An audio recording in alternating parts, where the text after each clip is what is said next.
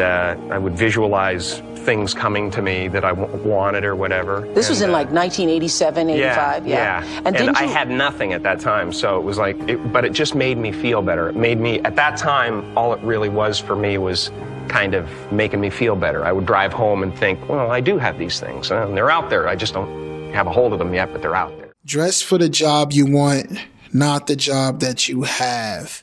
How many times have you heard that quote? I don't even know who originated it, but it's just something that has always been told to me because if you obviously if you go into a job interview if you're walking around and you got a suit on and and, and you carry yourself in a certain energy what's going to happen is you're going to end up probably getting that job or you probably end up in that career that you were looking for. I mean, if you walked around dressed like a handyman all through high school, nine times out of 10, you might just become a handyman when you get out of high school. That's just how life is sometimes. Sometimes that energy just manifests itself in, in certain ways. But I've been thinking about this a lot because my chief operating officer, Wanda Reynolds, really, really, really put something in my head that really made me think about it. And we were in the middle of figuring out how to get another producer.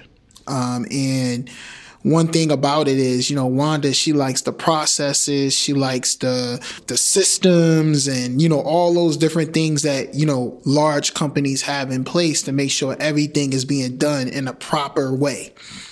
I come from the startup world, and usually, you know, when you early in a startup, you don't really start implementing those things until you've raised a little bit of money, you got a little bit more money in the bank, and you got on payroll, and then you start thinking, well, it's time to get serious.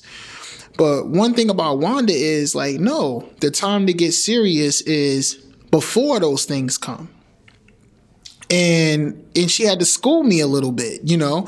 Here i am an entrepreneur for 10 plus years and you know i'm still learning. You know sometimes you got to get schooled a little bit on these things and and it was just something about that that was so symbolic to me. Like learning basically she was like dress for the job you want not for the job you have. You can do that not just in the physical world but you can even do something like that in the in in the world of your business you know what I'm saying? Like what kind of business you trying to run?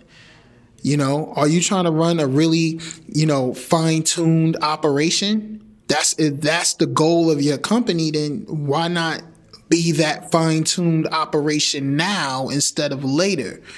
You know, it's like that same energy you use to get that job, you need to use that same energy to get that customer the same energy to get that VC investment, the same energy to get that acquisition, you know?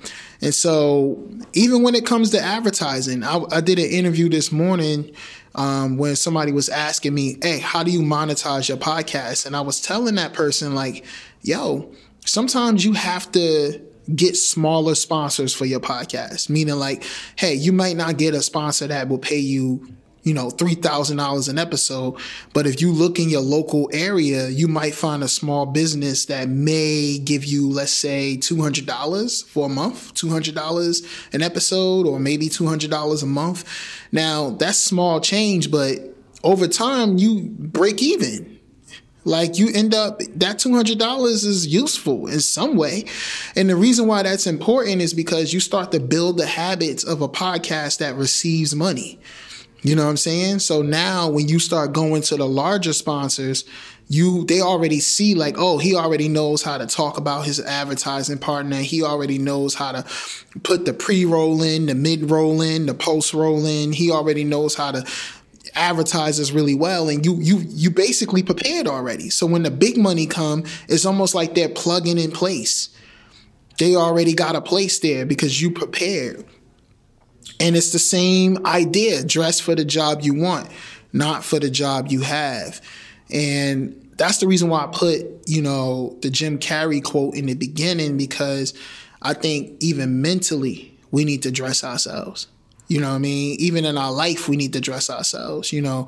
And I think sometimes we, we lose sight of that. I think as people who think abundantly and we, you know, I think, I know everybody who listens to this podcast thinks abundantly. I hope you do you know but if if you don't start but the thing is is is it's all about those habits like think of yourself who are you trying to be in 5 years right Okay, why can't you be that person now? Right? Think about that. Just be that person. Who's stopping you? Oh, yeah, I need to have this much money. Okay, you got it. You got that much money. Now act like it. Oh, I need to have, you know, this kind of car. Okay, you got that kind of car. It might make a little noise and rattle. you might need to get the trans the transmission fixed. but you got it. You know, so I just think getting into the energy of the thing that you want to attract, I think we need to do more of that. And I've been doing that lately and I've been seeing a lot of success. So that's my tip to you guys. Go ahead and do that and be great.